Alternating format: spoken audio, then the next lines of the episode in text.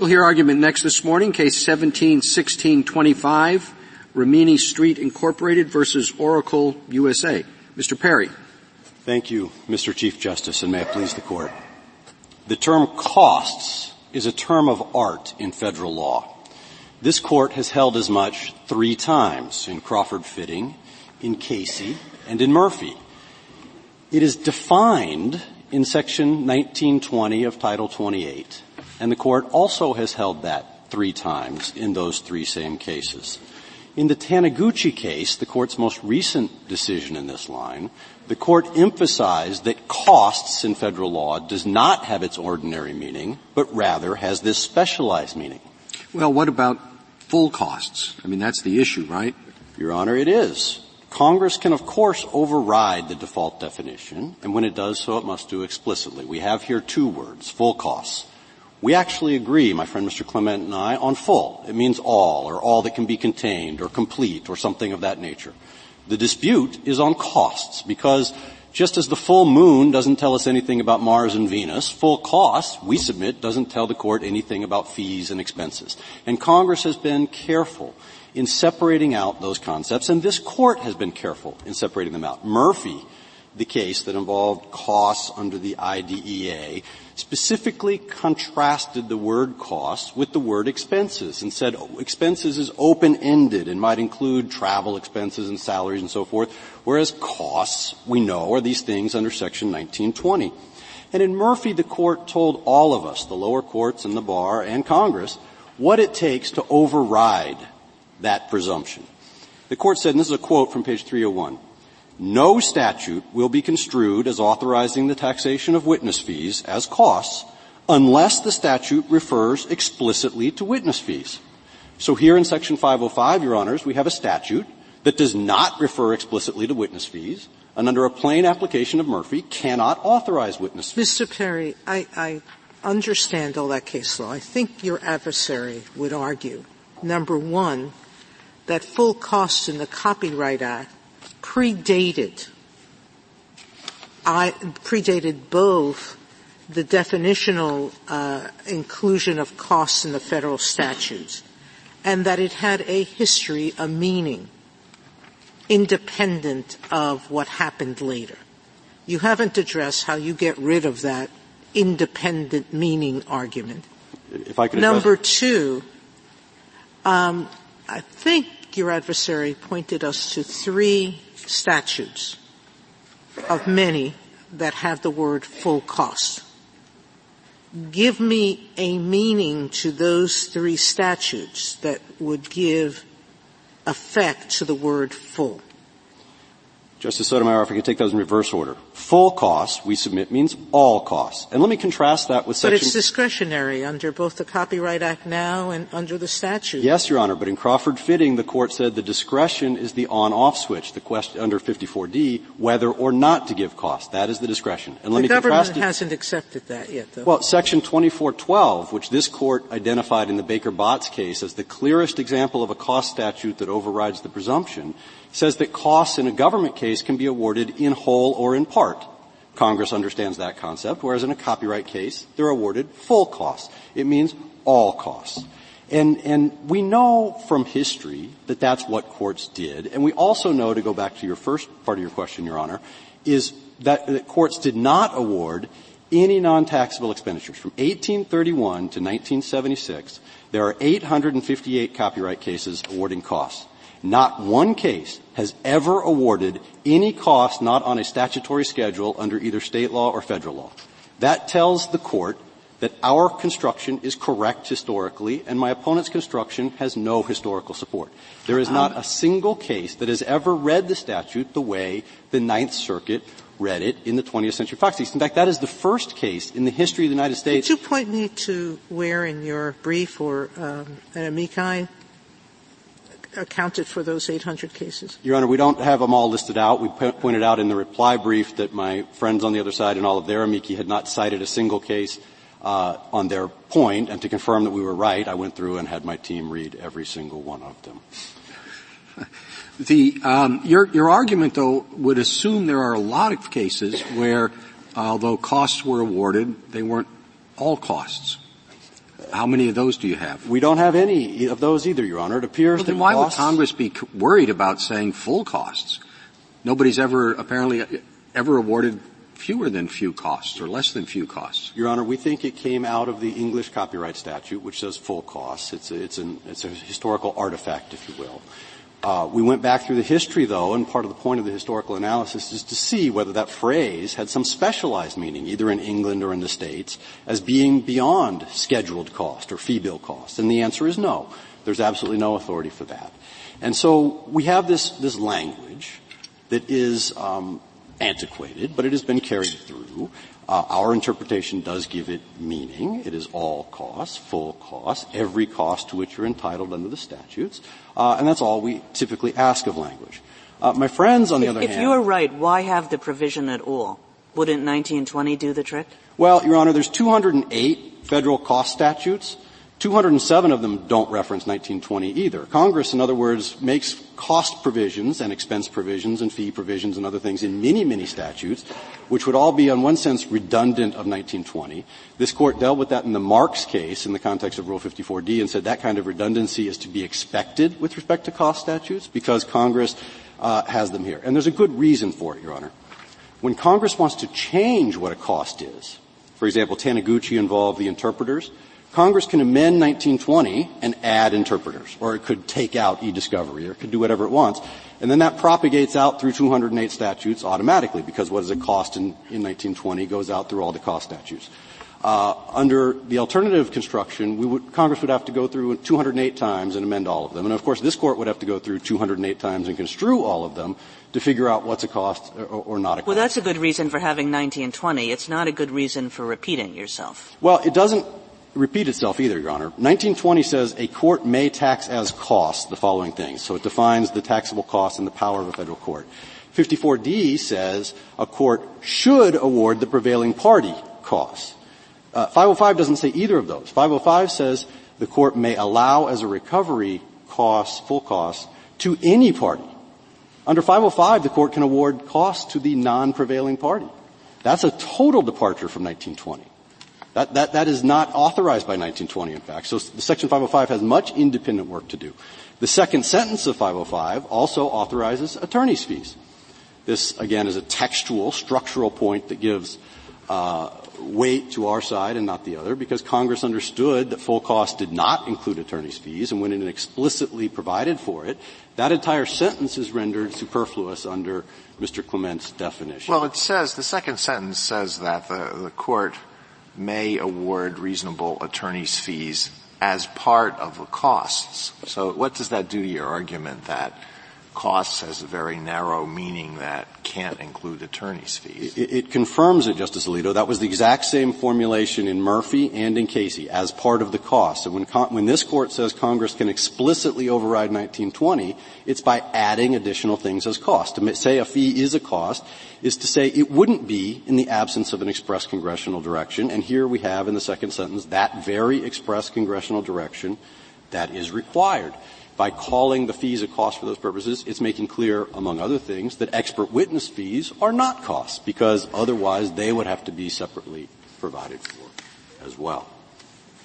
In fact, Your Honor, there is no statute in the U.S. Code that provides all expenses of litigation. And for good reason. We have the American rule. We've had the American rule since at least 1796 that says, in general, each party bears its own fees, costs, expenses, burdens. It is, it is, uh, the background presumption is that costs are not shifted, fees are not shifted, expenses are not shifted. And this court over and over again has required an explicit statement, a clear statement, an unmistakable statement from Congress to invade that common law principle, to invade the American rule, and to change the background presumption. We have here a phrase, full costs, that is not explicit the fact that we're here today shows that it's not explicit. But it does contain a word that this court has construed over and over and over again. Giving that approach, in other words, not including fees, not including discovery, not including travel, not including salaries, unless Congress were to explicitly say so, would be consistent with the way the court has construed every other statute. Is there a, uh, I, re- I read in the briefs, and I don't fully, I want to be certain I grasp the argument. There was a period of time, many, many, many years ago, when a, a court in awarding costs, a federal court, would look to state statutes. And the state statutes provided different amounts and didn't just repeat what we have today. Correct. And then I thought that you had argued that, well, the word full costs means don't just look, there are other things that say don't look to the state statutes, but if, if state statute A awarded 33 cents and state statute B awarded $4,000, it would mean that you go and look to the actual cost. Uh, our argument's a little different than that. What is that? Breyer. That's what I'm trying to find out. In 1831, when state law would have applied, many states had gradated fee schedules. They had these very complicated fee bills. And in New York, for example, you could get half cost, double cost, cost and a half, treble cost. And what full cost, we, we think, one of the things it may have meant, and again, this is, we're, we're interpreting here, was cost, right? Full cost of the action. Uh, the second thing it likely was doing, and what Congress told us in 1909 it was doing, was to override the statutory threshold on cost recoveries in federal court established in the Judiciary Act of 1789. At that time, if the prevailing party didn't win $500, it didn't get its costs at all.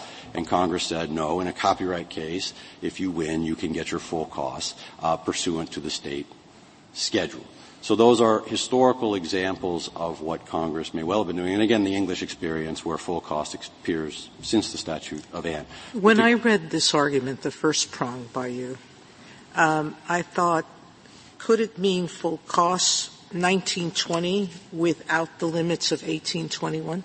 Uh, Your Honor, it, unlikely means that since 1920 and 1821 were separated by the codifiers. If you look at the, you know, the, the, the, enrolled bills going back to the fee bill of 1853, that was a unitary schedule of the allowable costs and amounts.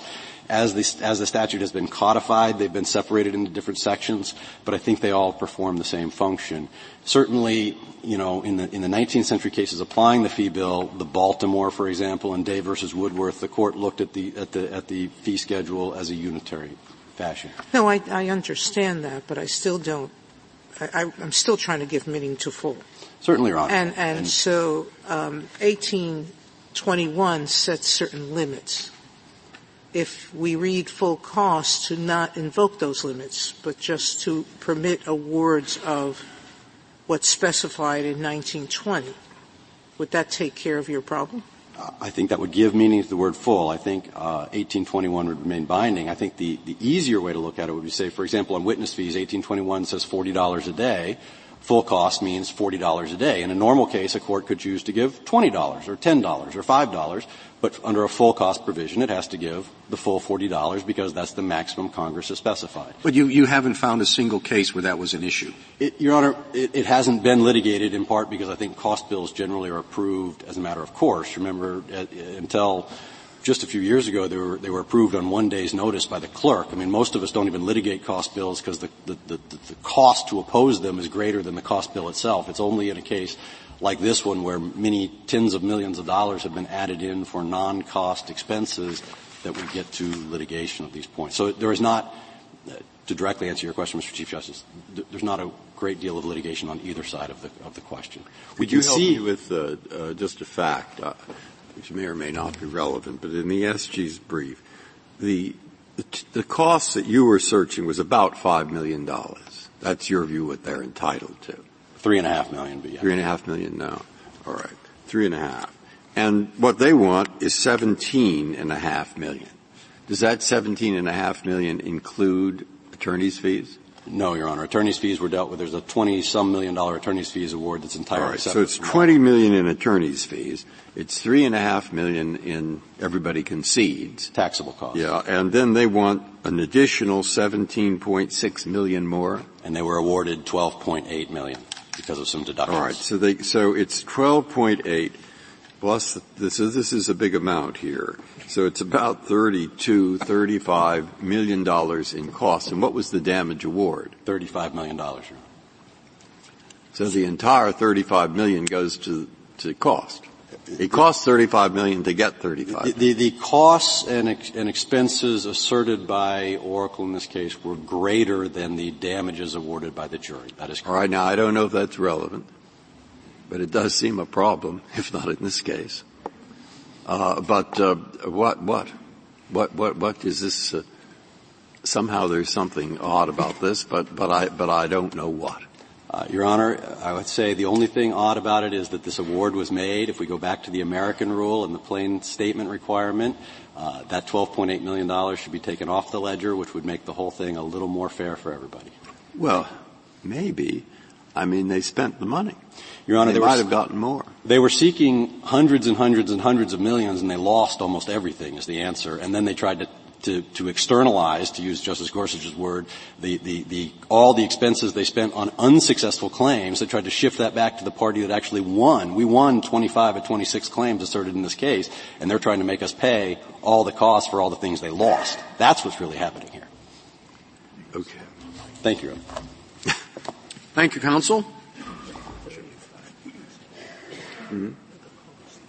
Mr. Kedem? Yeah. Mr. Chief Justice, and may it please the court. This court has treated costs as a term of art defined by the list in section 1920. That formula helps courts and litigants navigate more than 200 statutes that use the term, gives Congress a clear baseline against which to legislate, and respects history because federal law has always defined by statute the costs that could be shifted between parties in cases at common law. Let's start with the history. Justice Sotomayor, you asked a question about the priority of enactment, the fact that this statute was originally enacted in 1831, even though the current version of section 1920 is much more recent. What this court said in Crawford Fitting is that the priority of enactment does not matter. Section 1920 presumptively applies in all civil cases regardless of when those provisions were adopted.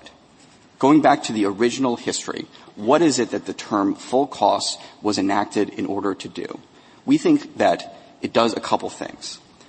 Five days after setting up the federal judiciary, Congress enacted the Process Act, telling federal courts to look to state fee bills in order to determine which costs could be shifted between litigants. That was the regime that prevailed at the time that this provision was added to the Copyright Act in 1831. There were two general types of state fee bill provisions that would have made the word full in full costs necessary. And we give a couple examples on page 17 of our brief, footnote 1. The first type of case are statutes that impose some sort of limitation on costs. So an example would be the first statute. A Kentucky statute providing, quote, the plaintiff shall recover his full costs although the damages do not exceed 40 shillings. There were a number of statutes that said if your damages were not above a certain threshold, you would get no more costs than damages. 40 shillings was a typical amount. So this provision tells you that even if your damages are below that type of threshold, nevertheless you get your full costs. The second type of case is a case of a statutory multiplier. So the Mississippi statute, for instance, provided a landlord can recover, quote, double the value of rent in arrear and distrained for with full costs of the suit. So you get double damages along with your full costs. And that's actually the sense in which we think the 1831 Copyright Act used the term full costs. Because remember that for an infringement, half of any forfeiture would go to the government and the other half would go to the plaintiff along with their full costs. So the word full in that phrase tells you even though the plaintiff is only getting half of the recovery, nevertheless the plaintiff gets their full costs. Well, in 1831, uh, according to your argument, federal law didn't really care, didn't have its own definition of what a cost would be. It costs were whatever the states regarded as costs, right? It wasn't a definitional provision. Whatever it was in the, and so if I looked at every single one of the state fee schedules in 1831, what would I find? So you would, would see, I find that they all agree on what the concept of a cost is, or would I find that some of them include maybe the sort of things that were compensated here? So I think you'd find two things that are significant. First of all, you would not see any discovery fees, and you would certainly not see any expert witness fees. As far as we're aware, there is no fee bill from the 19th century that awarded expert witness fees. The other thing that you would see is that they're comprehensive. They go on in great detail and precisely spell out all of the different rates for the various things that could be taxed by the clerk of the court. And that's significant because in 1853, Congress passed its own federal fee bill, which was also incredibly thorough. It goes on for nine pages and spells out all of the different compensable categories. And what this court said in Crawford Fitting, the reason that it's treating section 1920 as a definitional provision, even though if you look at it, it's not unambiguously written as a definitional provision, is that Congress's intent was apparently comprehensive and exhaustive. In other words, Congress did not want to leave anything undefined. To buy respondent's story, you would have to believe that in 1831, even though Congress had never left things undefined before, it created a new regime, different from the one set up by the Process Act, of full compensation, essentially forcing federal courts to create their own copyright-specific fee bills, and that it uh, achieved that objective simply by adding the word full in front of costs. And it's not as if the term full costs in Anglo-American law had some separate understood definition. We point you to a number of authorities interpreting statutes under English law. Now, some of the cases are before 1831, some of them are after 1831, but they're all interpreting statutes that are from the 1600s and the 1700s, saying what those statutes has always been understood to mean, including in the context of the copyright case. There's a statute called, uh, there's a case called Avery, which interprets the Copyright Act of, I think it was 1842 or something like that.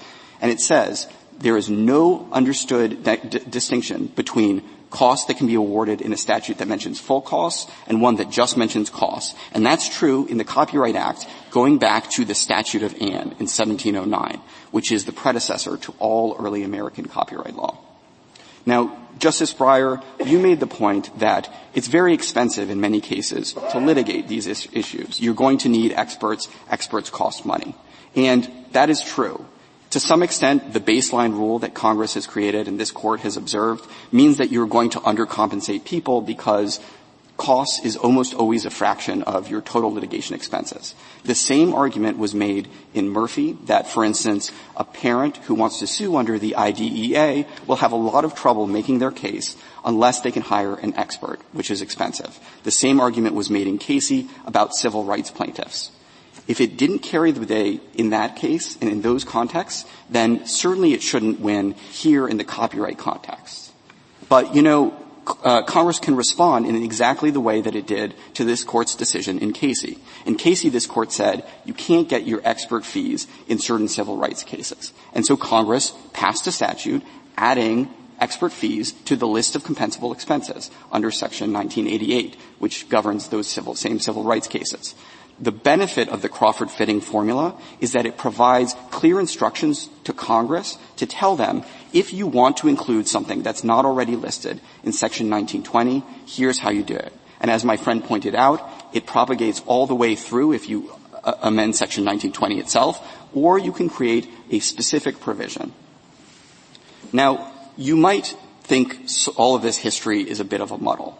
Another benefit of the Crawford fitting rule is that you don't have to perform a historical exegesis every time you come across a new provision with slightly different language. And remember that cost provisions are incredibly variable. They talk about costs, cost of the proceeding, court costs, cost of the action, full costs, all cost. Justice Sotomayor, you brought up four additional statutes enacted more recently than this one, which mention full costs. And you asked, why did they do that? So first of all, let's just say, uh, uh, put the point that all of them deal with intellectual property in some fashion, so chances are they were just copied from Section 505. But they all also specifically mention attorney's fees, which is a big problem on respondent side, because if full costs already meant total compensation, there would have been no point in expressly adding attorney's fees. Now, respondents response to that is, well, in 1909, when the American rule wasn't well established, it was necessary to clarify that attorney's fees were included in full costs. That doesn't work even in 1909 because the copyright statute as it was enacted then made full costs mandatory but attorney's fees discretionary. So clearly Congress wasn't just clarifying that the latter was included in the former. Well, Mr. Clement may have a surplusage problem, but you, you have a surplusage problem too, don't you? So we think that full it means nothing. Yeah. So starting in 1976, when the provision was switched from discretionary to mandatory, then there is some redundancy with the authority that already existed under Section 1920. First of all, Congress generally doesn't tinker with existing language unless there was some reason to think that it was a problem. And as my friend said, it was not until 2005 that the copyright, uh, that anyone thought that the Copyright Act included something beyond what was already included in Section 1920, so there was no reason at that time for Congress to think there was a problem. And to be honest, had Congress taken the word full out of the statute in 1976, no doubt someone would have used that fact to argue, well, clearly Congress was displeased with the broad copyright cost awards, and therefore would have used it to argue for a narrow rule. But I think the probably most unsatisfying but most accurate how, answer. How would that have worked? That wouldn't have worked. Well, I think you could have argued in a case like this one that even for the costs that are authorized in Section 1920, you can't get the full amount of it, or you can't presumptively get the full amount of it because Congress took the word full out, so clearly it wanted to cut back on the costs that were awardable. I'm not saying it would have won, but that was an argument that someone might have made. You but I didn't think, adopt your adversary's uh, on and off switch for the meaning of full. Th- that's correct. That's um, the one place I think that we're different. So it's so, yeah, it, it's not an issue here, and it wasn't litigated, but you know, we think it is plausibly text, uh, textually plausible to adopt that reading, but probably if Congress wanted to put district courts to the unnatural choice of all or nothing, then it would have used clearer language. But the problem doesn't go away on respondent side. It gets worse because the costs are that much greater. Thank you, counsel. Mr. Clement? Mr. Chief Justice, and may it please the court. The authorization in section 505 of the Copyright Act for the recovery of full costs means what it says and authorizes the recovery of full costs, not just a narrow subset of costs set forth in section 1920 as limited by section 1821. The contrary reading not only renders the word full completely superfluous, but it also effectively renders the first sentence of section 505 without any meaning and renders three other federal statutes that authorize the discretionary award of full costs meaningless the day they were enacted. There is no reason to adopt a construction that has those kind of consequences in rendering other statutory provisions superfluous. The better course is to say that full means full rather than nothing at all. Now, I'd like to start with a response to Justice Alito's question about what we can tell that would have happened between 1831 and 1853. Neither side here has a lot of case law to talk about. And that's because in the vast, vast majority of these, and both sides have looked for it, the courts just awarded costs and didn't say another word about it. And sometimes they even awarded costs as part of damages probably the best case that tells you something about what was going on, at least between 1831 and 1850, 1853, is a case called Ferret against Atwell that's cited by my friends in their brief, and this is Justice Nelson writing on circuit. The court here, the, as, as a circuit justice, he actually says something about costs because you have a case where essentially there were 11 works at issue and there were 11 suits and the defendant who won and resisted the claim in all 11 suits basically tried to get kind of 11 of everything. And so that required the courts to sort of sort through that. Now, I think two things are telling about this opinion. First, in deciding the costs, and this case arises in New York, the judge, Justice Nelson, doesn't look exclusively to New York law. He looks to New York law for some things, but he also looks to a then extant federal circuit rule to address one of the other items of costs. And so I think he's doing exactly what you'd expect somebody to do when they have a federal law requirement of full costs, but not a lot of other federal law. They look to what little federal law there is, the circuit rule, and then they also look to state practice. But the second thing, and this is what I think is most directly responsive to Justice Alito's question, and I think most important, is the last item of costs that Justice Nelson awards is, quote, attorney and counsel fees on argument are taxable in each case. Now, I assume, but I don't know for sure, that it may be that under the New York schedule, that those attorneys and counsel's fee were taxable. The opinion doesn't tell us that. But the one thing it tells us absolutely certainly is that petitioners are dead wrong when they say that between 1831 and 1853, full costs would have been well understood by everybody to be limited to party and party costs and not cover something like attorneys and counsel fee for argument. Mr. Clement, sure. you agree that if the word full wasn't in the statute, you would lose? Absolutely, Your Honor. Okay, so um, We, we decided a case earlier this year on the basis of the legal proposition that adjectives modify nouns. It- it- Why doesn't that kill you in this case? It- in other words, full can only modify costs as defined in 1920. So I think that case helps us because it shows that you look at both the adjective and the noun, and I think what the court didn't have to say there, but is absolutely true, is sometimes the adjective tells you how the noun is being used. Just to illustrate that the adjective can make a big difference, if you think about the Weyerhaeuser case, and the adjective wasn't critical, but was potential, potential habitat, I mean, habitat would still have a meaning, but I think the case would be very different. But I think what's more telling here is, I think what the dispute here is, we say that Congress in 1831, in 1909, in 1976 used the phrase full cost capaciously and used the word costs in its ordinary meaning. My friends on the other side say no, cost was being used in a term of art sense. I think you look to the adjective in this case to tell you which of us is right. And I think there are But that's a strange kind of thing because you, st- uh, we started, you said, if it just said cost, we would all understand that it was the term of art 90 and 20 costs. And then you say that by adding the word full, rather than to say, look, it really is the full amount of the 90 and 20 costs, don't try slicing and dicing the 90 and 20 costs. Rather, you want to use the word full to suggest that it's not the 90 and 20 costs we're talking about at all. It's some different kind of costs. And I don't think that's strange at all, because it's not like some radically different kind of cost. It's the ordinary meaning of costs. And imagine if Congress had used the, I would have thought until I got involved in this case, narrower phrase, non-taxable costs. Now, if Congress had expressly provided for the recovery of non-taxable costs, I would think to moral certainty that would tell you that Congress is using the word costs not in the term of art sense of taxable costs, because I can't imagine Congress meant to say non-taxable taxable costs. It would be a strong indication that Congress views cost in its ordinary sense. I think full does the exact same thing, and I think, think about it this way.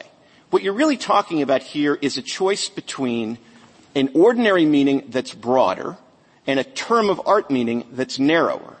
When Congress uses the phrase with the modifier full, I sure would have thought that's an indication that Congress means to adopt the broader reading and not the narrower reading that is the term of art. And I think if you look at this from every relevant historical standpoint, which I think is 1831, 1909, and 1976, it all points you in favor of the ordinary meaning construction of costs.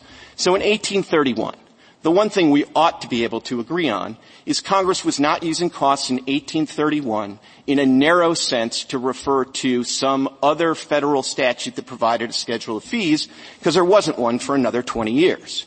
So I assume, consistent with this court's cases, that when Congress used the term full costs in 1831, it was using it in its ordinary meaning, which would have covered all of the costs of litigation, and my friend's efforts to superimpose a narrow party-to-party costs framing on that is simply not borne out by the historical practice, as that Ferrett case shows, and I know it's not a lot, but it's all anybody has. So I think it is clear that between 1831 and 1853, ordinary costs was, or rather full cost was being construed in its ordinary meaning way. Then we get to 1909, major revision of the statute. Congress carries forward the same term. I understand this court's basic rule to be that when Congress carries forward the same term without making any change in it, it still has its meaning from 1831. But Congress does do something interesting in 1909. It uses in the same statute the word taxable costs and the word full costs, or the phrase full costs. And I think it uses them in contradistinction. Certainly every principle of statutory construction says that when Congress uses different words in the same statute, you try to find different meanings for them. And here, I think that basic rule is reinforced because Congress uses the phrase taxable costs in a very narrow context for the recovery of certain royalties, and then it makes those taxable costs recovery discretionary. For every other claim under the statute, tax recovery is mandatory, and Congress uses the term full costs. So I think if you look at it in 1909, you would also give it an ordinary meaning construction. You would also think that Congress was using costs not as a term of art, but as a broad ordinary construction phrase. And then we come to 1976, where my friends in the SG's office have to admit that by making cost recovery discretionary, full cost recovery discretionary, then Congress was essentially, under their view, rendering the word full completely superfluous. And it seems to me, again, if you I think the first principle would be, since they're using the same phrase, you go back to the 1831 original public meaning.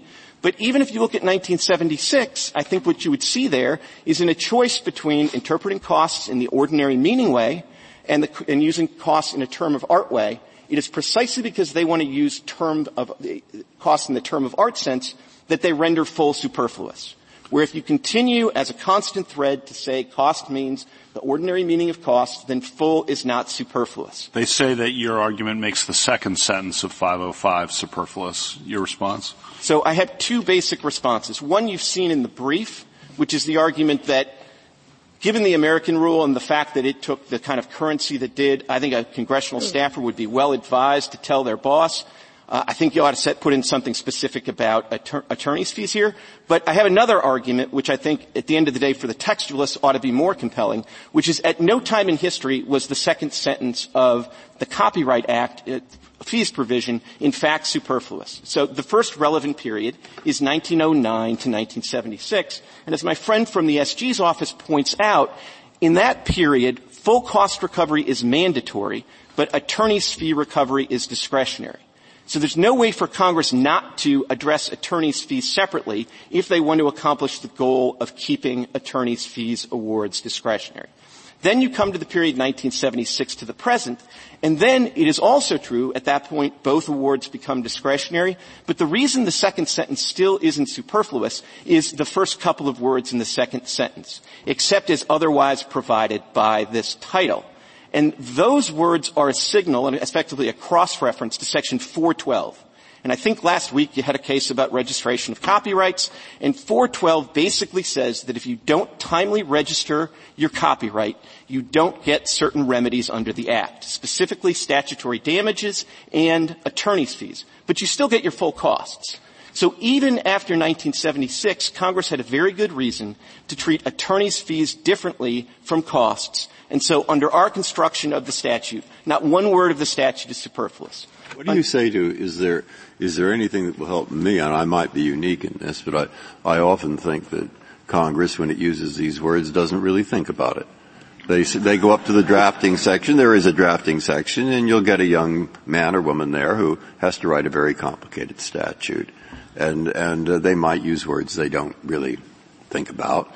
And so I look to a lot of other things as in Murphy.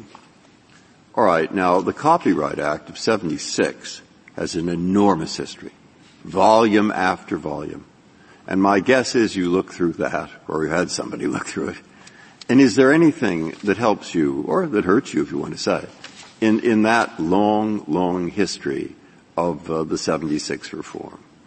So, Justice Breyer, I didn't see anything there that I found particularly helpful. I do want to talk about some of the 1984 legislative history. No, but I'm more, I, I mean, all right, uh, the 84 years in your brief, I think. Yeah, and it's okay. really quite terrific. All right, I, will I'll look, look, at that. that I'll look at that. No, but no, because, it, and, and, and, so let me say two things yeah. about that. I, will just explain to you, mm-hmm. Justice Breyer, why I, I, I, confirmed that there was nothing particularly helpful. So the 1976 Act is a soup to nuts reform of the mm. Copyright Act, yeah. and there's not a lot of focus on what became Section 505 as to either attorney's fees or costs.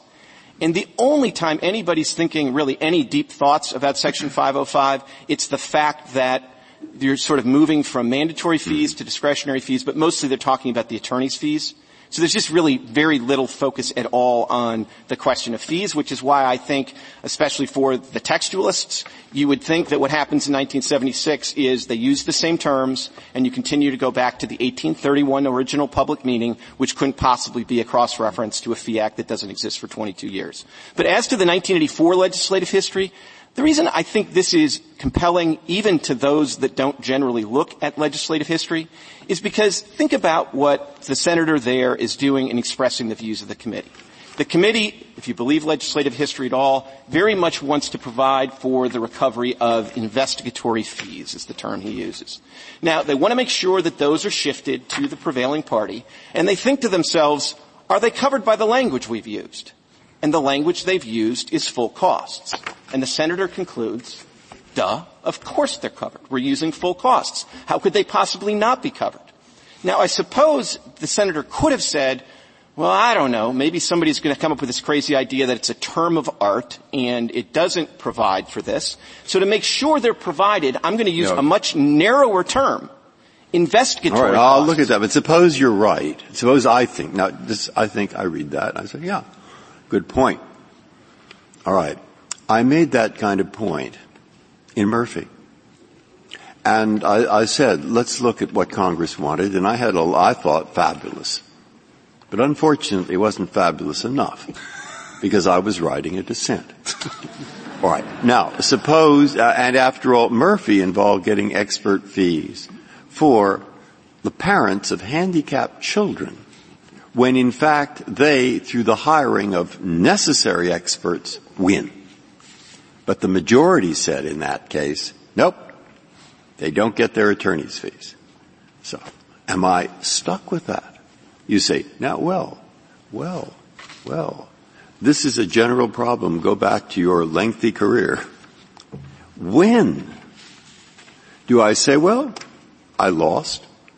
I lost in the consideration of the, uh, uh, of that. So how long do I keep, what rule do I follow? What approach do I take? Uh, and how long do I keep referring to a dissenting approach or view when others think the contrary? Well, Justice Breyer, far be it for me to give you career advice, but No, no, that's what I'm asking for. I would think that the one thing you never, you never abandon just because you're in the dissent is your basic approach to statutory construction. I mean, Justice Scalia, God rest his soul, w- was in dissent in a lot of cases insisting on the plain meaning. He never turned around and said, well, I'm tired. I'm going to look at the legislative history this time around. So that would be my, my sort of Pity. uh, and that would be that would be my that would be my career advice on that. But I, I would say I don't think you're bound for at least two very important reasons. I mean, one is that, and, and Justice Ginsburg separately wrote a concurrence in the judgment to express her disagreement with this point. But the court in Murphy, in agreement with the brief of the Solicitor General, applied a clear statement rule because it was a spending power case. And this is not a spending power case. So if you were inclined to find a distinction from Murphy, I think most of your textualist colleagues would say legislative history is never going to overcome a clear statement test, ever. But, you know, it, some of them, not all of them, but some of them will take a peek at the legislative history when you're not dealing with a clear statement rule, you're just trying to get the best meaning of the statute, particularly when the legislative history supports a ruling or a reading of the statute that avoids rendering an important part of it superfluous. So I think you can distinguish Murphy on that ground, but I also want to say that we don't take issue with Murphy when it's dealing with the word cost unmodified. And that is a very familiar formulation. We've only found five statutes that use costs modified by full, and we think in those statutes it would be against all your basic principles of statutory construction to not at least look at the word full long enough to look at whether it tells you something about whether Congress is using costs in a term of art way or an ordinary meaning way. And Mr. we think Clement, it powerfully I- suggests that it's using it in an ordinary meaning way. I look at history completely, which means I look at how Court of Appeals and district courts have been using those terms now for decades. So the question is, where does that go into your analysis? Because it's contrary, up until the Ninth Circuit, it's basically contrary to your point.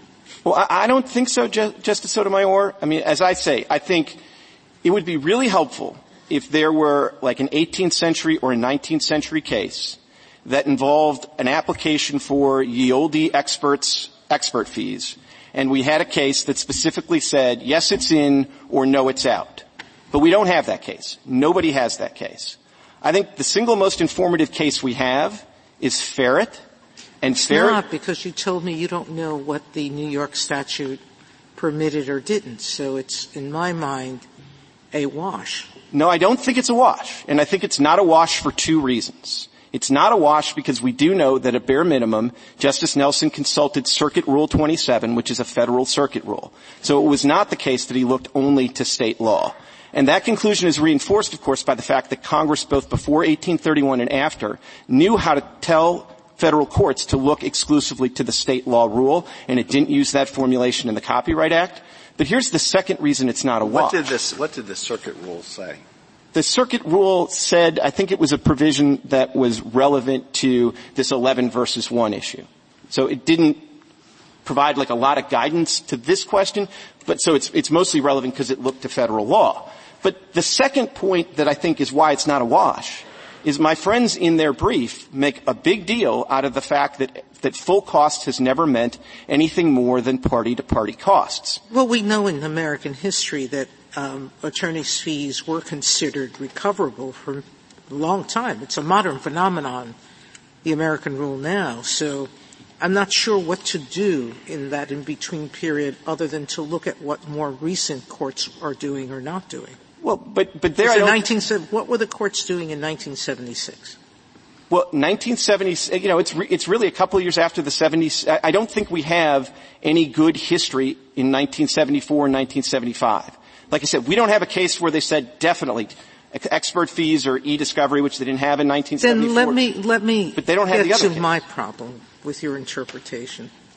It's open-ended, so open-ended that I don't have a way for judges to exercise their discretion in a reasonable manner.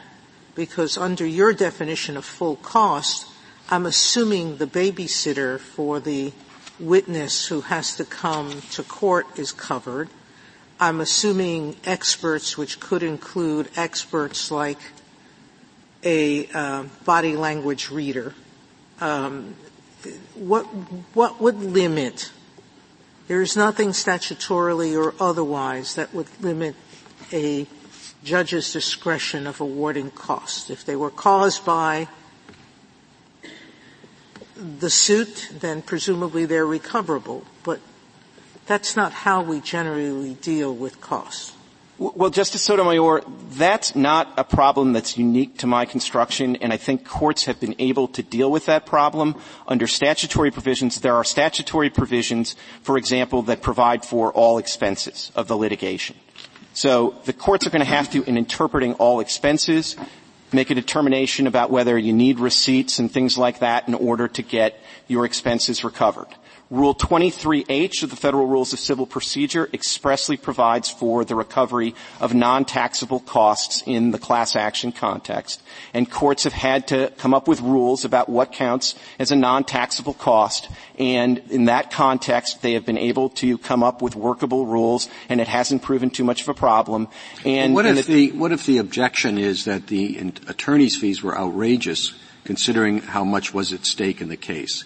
Can the judge, when he's dealing with the provision about full costs, say, well, but that's just, these fees are outrageous. I'm only going to give you half of your attorney's fees? Absolutely, Your Honor, and that's where discretion comes in. So that may have not have been a possibility before 1976, but now that you have discretionary awards for full costs, the judge's discretion can take care of all of those things, and they can make that judgment either based on the fact that I think this was too expensive in the context of this case, I don't think that was really necessary, I don't think you've documented that enough, and in this case in particular, you see that in action where the district court judge, although I think he was quite sympathetic for the fact that the litigation conduct on the other side had caused our expenses to balloon, Nonetheless, the district court judge said, well, I'm going to give you 75% of your non-taxable costs. So I think that discretion is another part of this administrability answer, but I also think it's important to recognize that there are statutes that say things like all expenses or non-taxable costs, so courts are going to have to figure out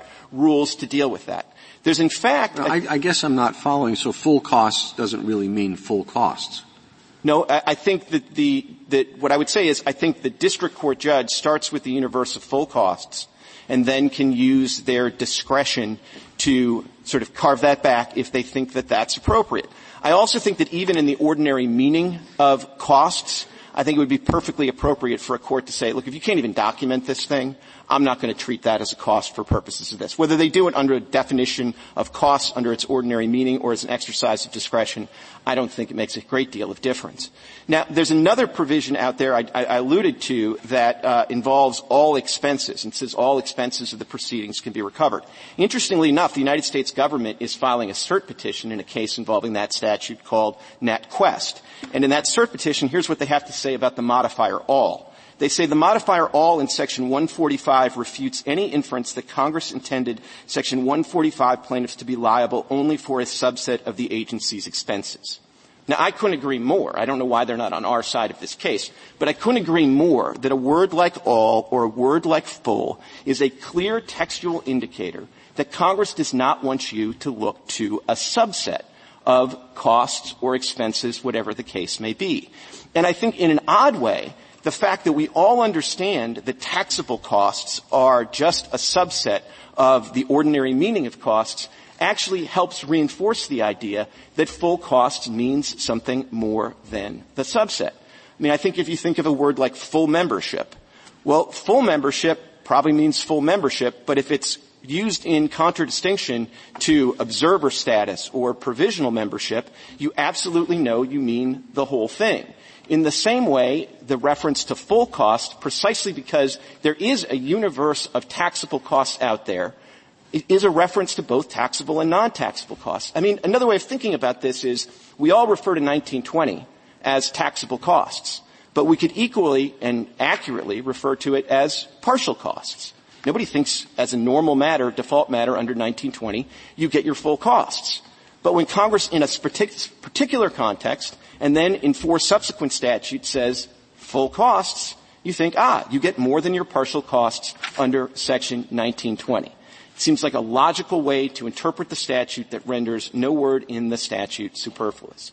And I do think the superfluity problem here is really quite extraordinary. I'm not sure I've come across one where the contrary interpretation would render more things superfluous.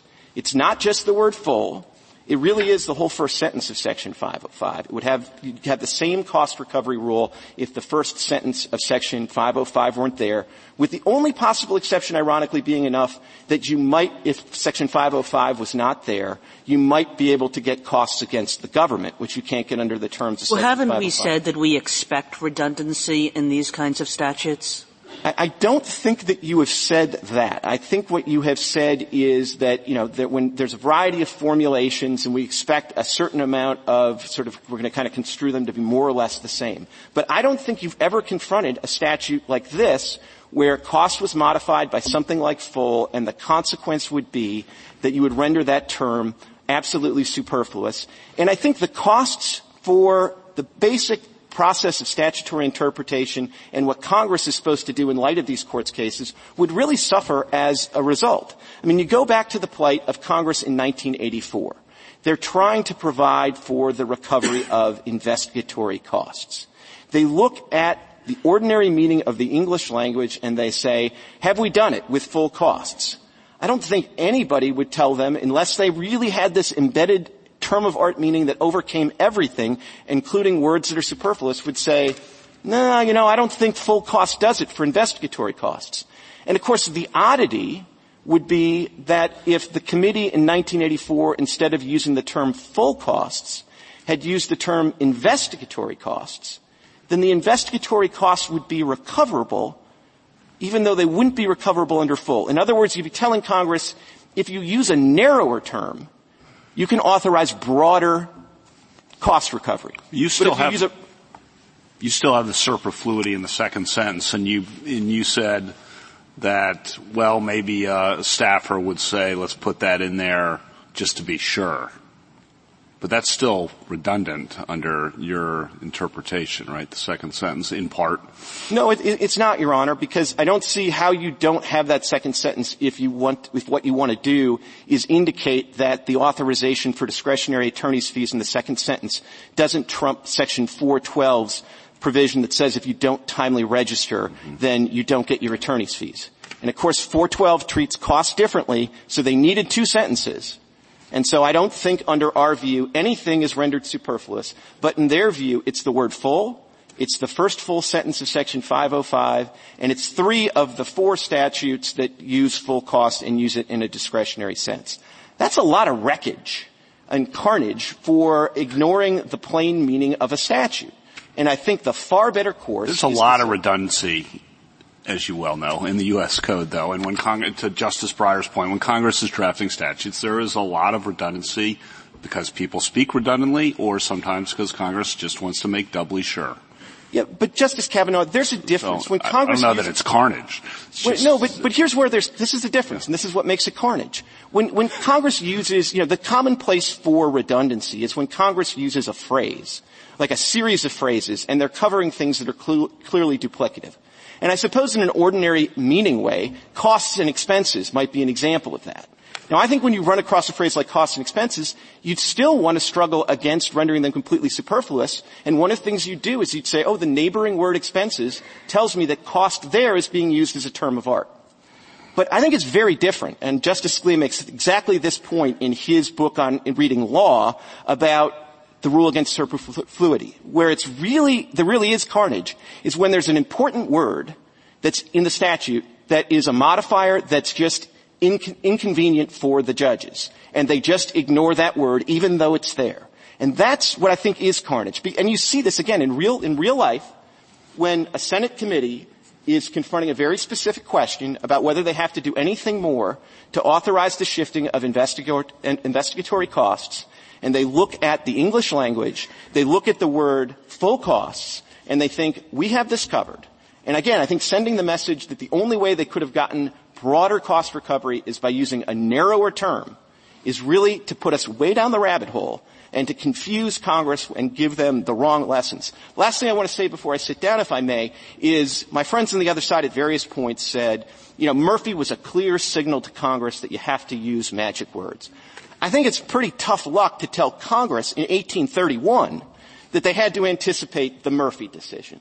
And I do think at the end of the day, the original public meaning of full cost is consistent with its, its, its ordinary meaning. Thank you. Thank you, counsel. Uh, four minutes, Mr. Perry. Thank you, Your Honor. Just three points.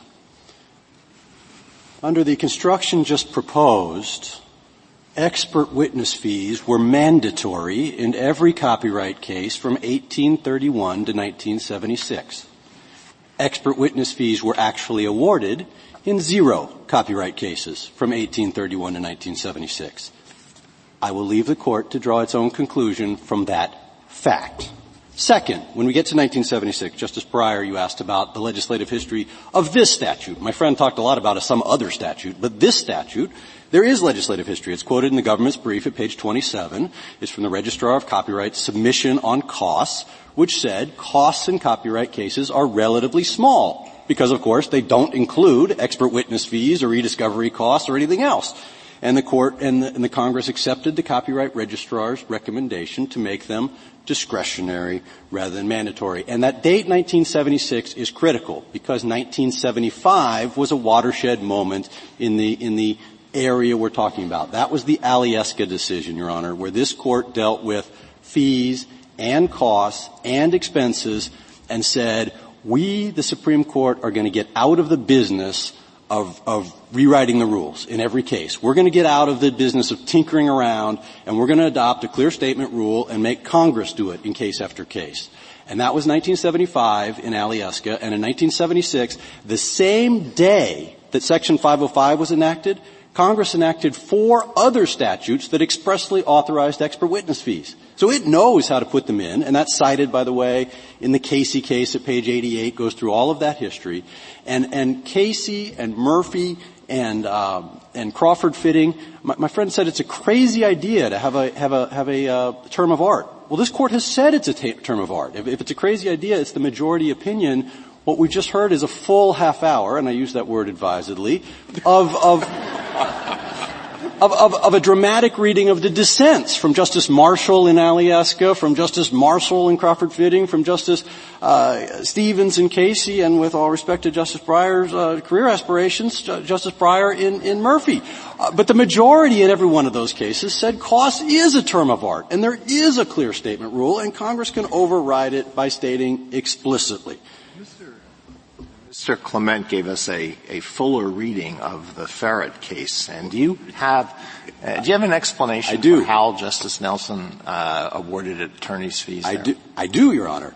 Uh, under the, the Ferrett case was decided under New York law, and certain attorneys' fees were on the New York fee schedule, as we point out in our brief. I believe it's section 25 of the revised statute, but we cite that in our brief. And our point has not been that attorneys' fees were never awarded, is that non-scheduled fees were never included in full costs. Full costs included during the, the state period those scheduled fees under state fee bills, which occasionally awarded small attorney's fees, for example, $2.50 for a deposition. And that's what the Ferrett case involved was New York scheduled attorney's fees. What no schedule, as Mr. Kedem pointed out. Use, why did they use the uh, federal rule?